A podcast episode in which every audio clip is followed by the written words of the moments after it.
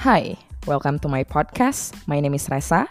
Here's I present to you the season 2, where I talk about casual life perspectives and hosting some talks with great people. We would discuss life experiences, dreams, and empowerments of young people.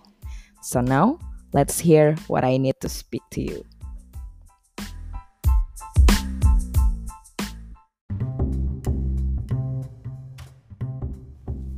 Hi everyone, welcome back to my podcast. This is Resa, who hosts I Speak to You this episodes. Seneng banget um, hari ini bisa ngobrol-ngobrol lagi. Terima kasih buat semuanya yang udah ngeklik episode ini dari Apple Podcast, Spotify, dari Instagram, dari An Anchor sendiri. Thank you banget udah datang uh, dan mau spare waktu kalian buat dengerin. Uh, terima kasih juga buat para pendengar yang udah dengerin episode-episode sebelumnya. Kalau teman-teman baru dengerin sekarang, jangan lupa dicek di bio aku dan dengerin sebelum-sebelumnya. Episode sebelumnya aku ngomongin tentang akhirnya hidup sendiri, gimana kehidupan post-grad untuk anak-anak umur 20-an awal. A very exciting phase. Dan kali ini, um, ini adalah salah satu section yang paling diminati ya kalau dari um, dashboard podcast aku. Jadi waktu itu aku pernah bikin polling ha, abis ini ngomongin apa ya di podcast I Speak to You gitu dan banyak banget yang pengen dengerin aku uh, ngomongin movie review gitu. Dan kali ini aku bakal ngomongin sebuah film yang keren banget, film Indonesia. Judulnya seperti Dendam Rindu Harus Dibayar Tuntas, diangkat dari bukunya Eka Kurniawan dengan translate uh, ke bahasa Inggris Vengeance is mine, all others pay cash.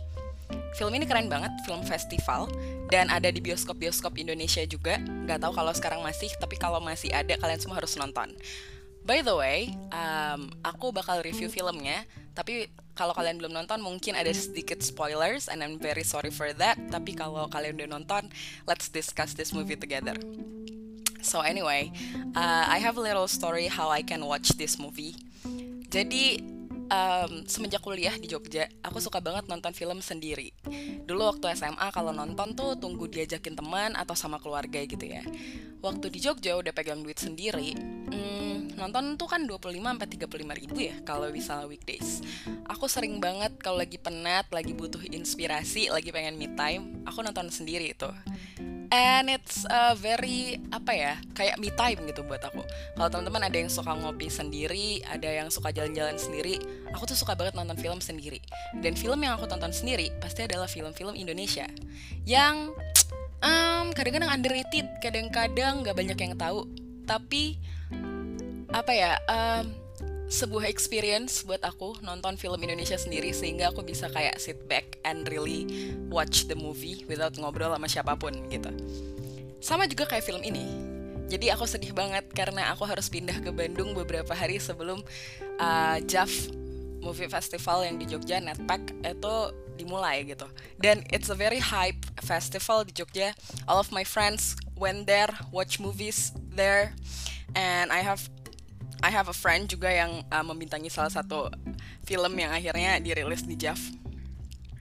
Tapi aku senang banget karena seperti Dendam Rindu Harus Dibayar Tuntas juga ternyata ada di bioskop-bioskop komersil. Dan akhirnya satu minggu di Bandung aku inget nih perasaan-perasaan yang kayak aduh ngapain ya gue gitu kayak mau jalan males banget jalan sendiri ngopi juga males banget ngopi sendiri akhirnya aku pulang kantor nonton film ini sendiri and aku sangat tidak menyesali karena film ini keren banget. Jadi seperti yang aku bilang, film ini diangkat dari bukunya Eka Kurniawan uh, dengan judul yang sama sepertinya. Dan yang lebih keren lagi adalah Eka Kurniawan sendiri adalah screenwriternya. Terus disutradari sama Bang Edwin, cia bang, si kenal. Dan uh, bintang-bintangnya keren-keren banget. Ada Reza Rahadian, terus um, aku lupa yang jadi Ajo Kawir, uh, yeah I I didn't watch that much about his movies. Dan ada saat, salah satu uh, pemeran ceweknya. I forget her name tapi dia baru comeback untuk main film lagi. And she's very adorable guys. Ada Christine Hakim juga di sana. Um, terus ada Lukman Sardi kalau nggak salah tapi perannya nggak terlalu banyak. Tapi film ini keren banget. Um, jadi a little review seperti film-film salah seperti buku-bukunya Eka Kurniawan yang lainnya kayak Cantik Itu Luka, Lelaki Harimau dan lain-lain. I think this movie yang adaptasi dari bukunya Eka Kurniawan is portraying the truth about gender in Indonesia gitu. Dan aku sama sekali nggak ada background udah research filmnya duluan gitu. Jadi kayak aku nonton ya udah pengen nonton aja gitu. Dan waktu nonton, oh my god, it set me back into my chair and got me a lot of thinking. Dan waktu filmnya selesai, I said to myself, I have to write about this movie gitu, or at least I need to talk about this movie in my podcast. Jadi pertama kali aku denger filmnya ini ada dari salah satu sahabatku namanya Agung Januar. Um, dia dan sahabatku satunya namanya, Suti. Mereka berdua pengen nonton film ini di JAV gitu.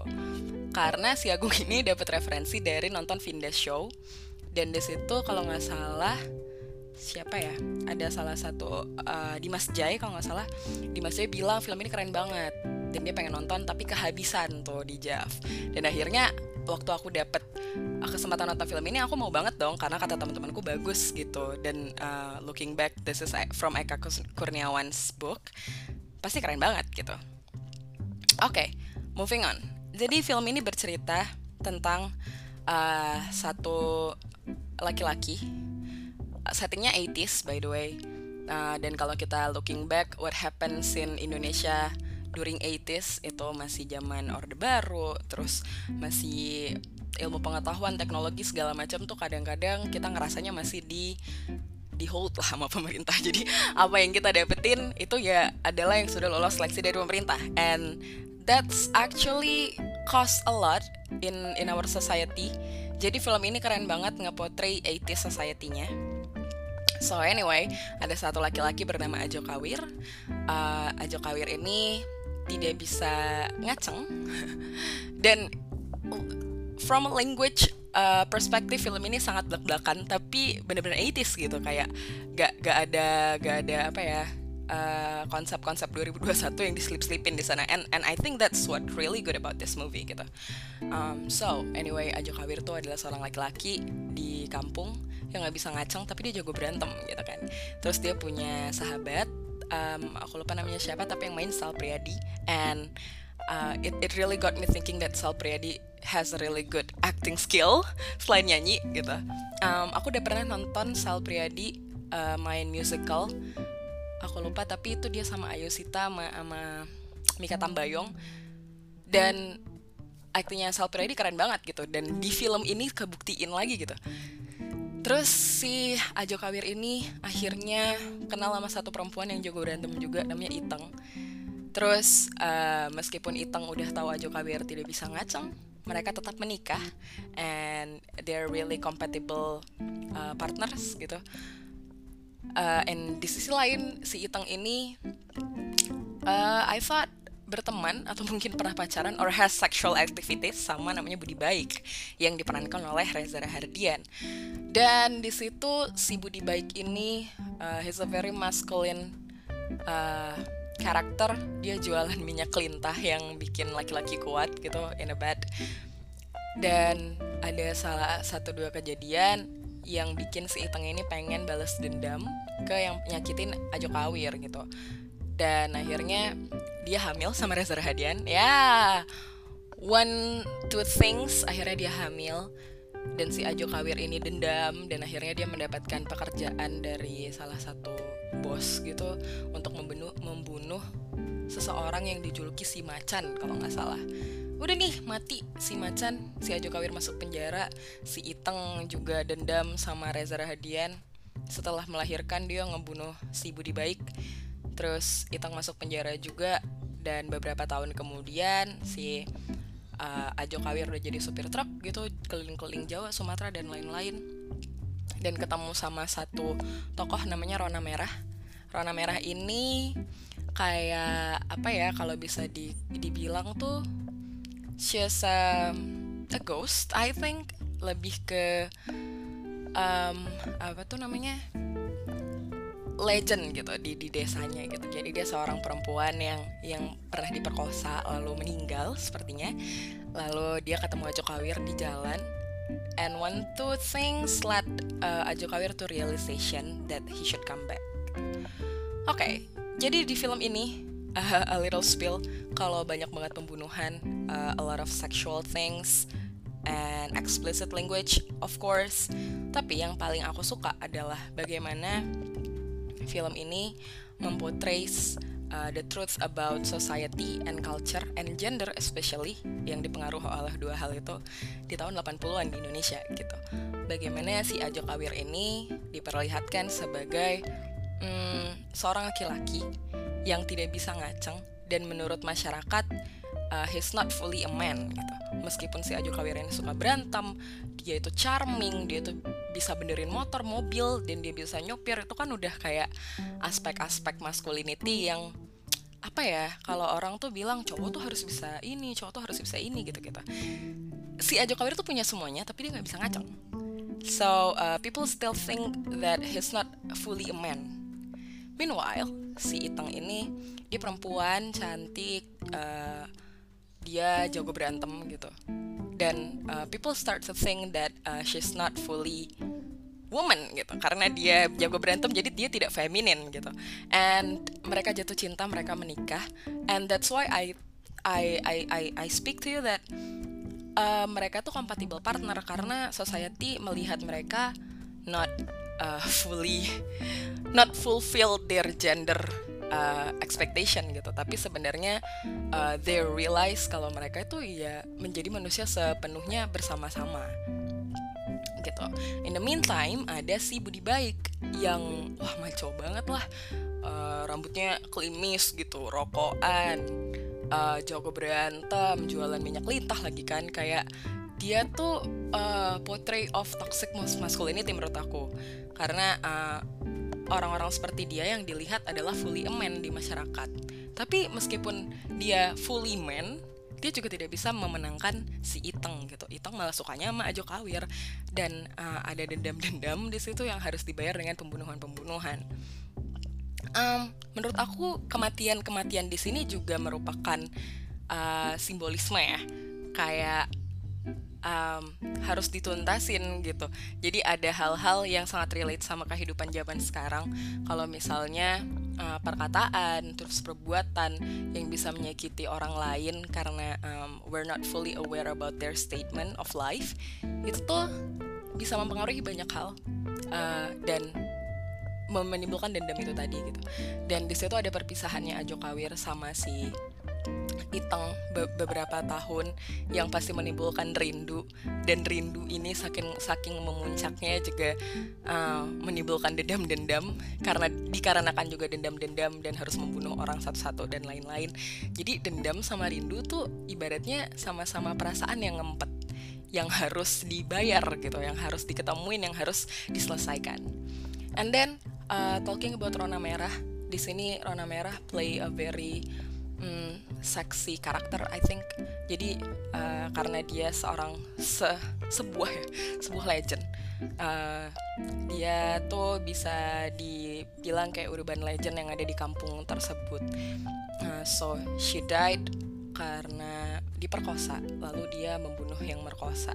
Tapi ternyata yang merkosa ini tuh nggak uh, nggak terlalu diliatin ya tapi menurut aku mereka tuh uh, orang-orangnya pemerintah gitu.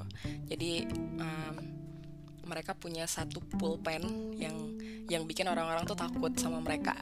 Dan si Rona Merah ini diperkosa lalu meninggal dan dia gentayangan gitu. Jadi um, si Rona Merah ini dia juga menjadi urban legend yang menghantui karena ada sesuatu yang gak tuntas. Dan itu disebabkan oleh itu tuh toxic masculinity yang ada di culture kita gitu dan di akhir filmnya juga di reveal kalau sebenarnya si uh, Itang ini juga pernah mengalami pelecehan seksual waktu dia masih SD sama gurunya and Itang successfully killed her teacher.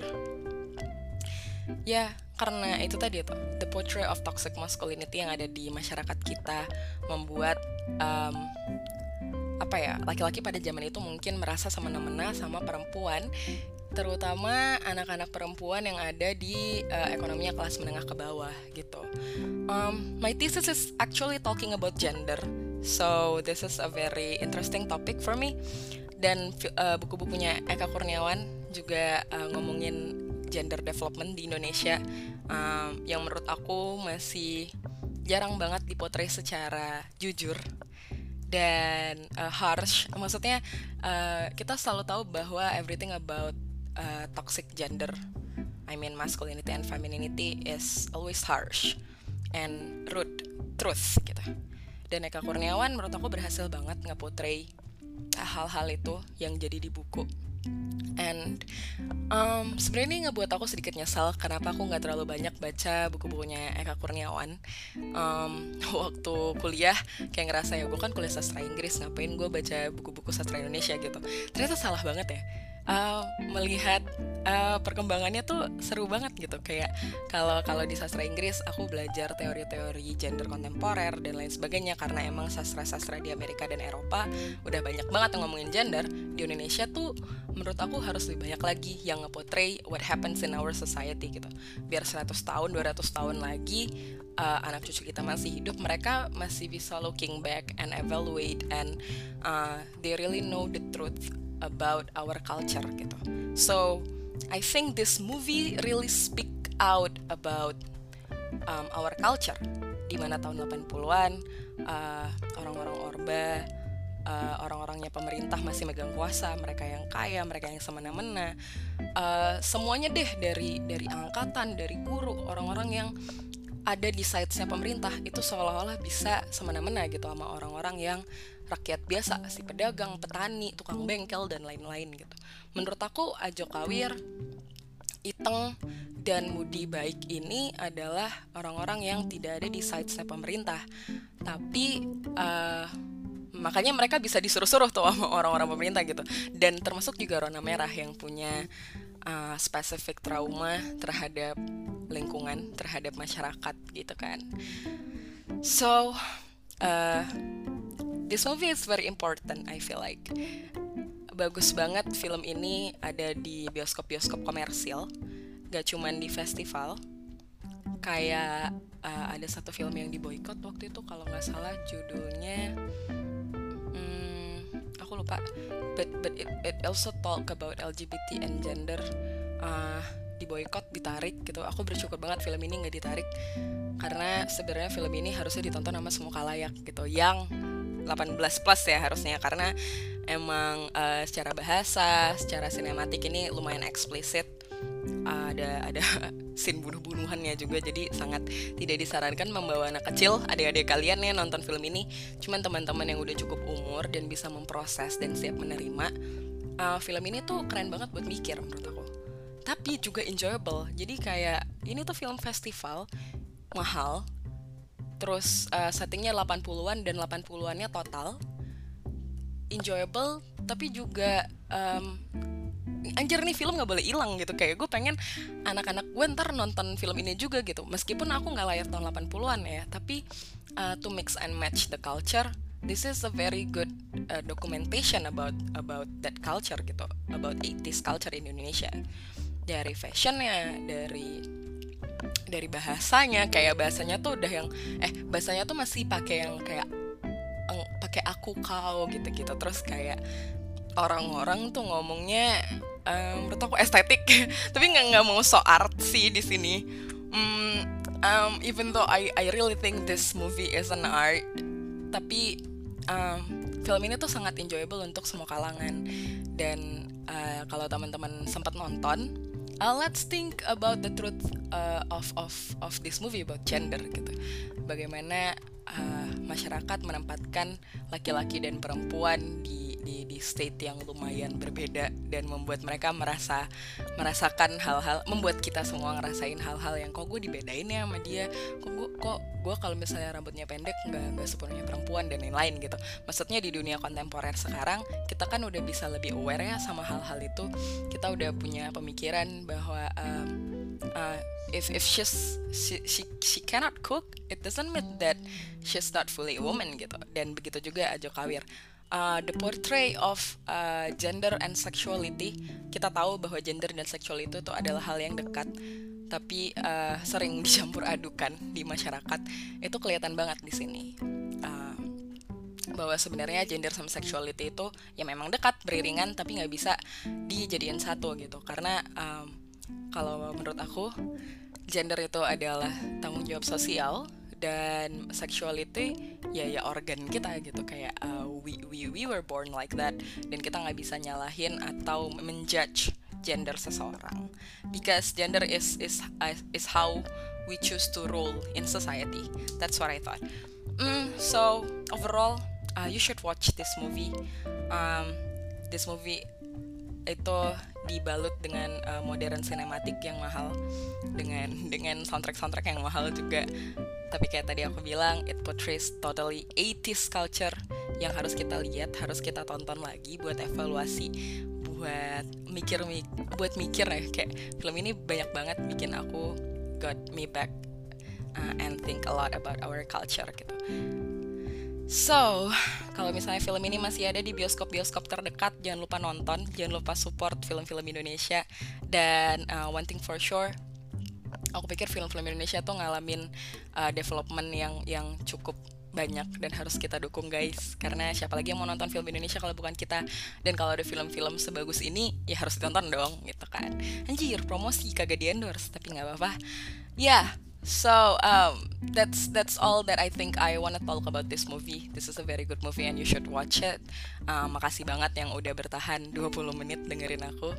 Um, jangan lupa dengerin episode-episode sebelumnya di season ini seru banget. Dan kalau misalnya kalian ada ide atau komentar atau um, anything lah yang mau disampaikan uh, untuk mengkritik dan uh, men menyukseskan menyukseskan podcast ini. Jangan lupa kasih tahu aku kalian bisa DM aku atau japri aku. I know uh, who listens to this podcast is most of my friends. So thank you so much for all your support. And I think I'll see you again in my next episode. Bye bye Thank you so much for coming by. Really appreciate it. To support this kind of content, Kindly share to your social media and inform all of your friends to join the listening. See you!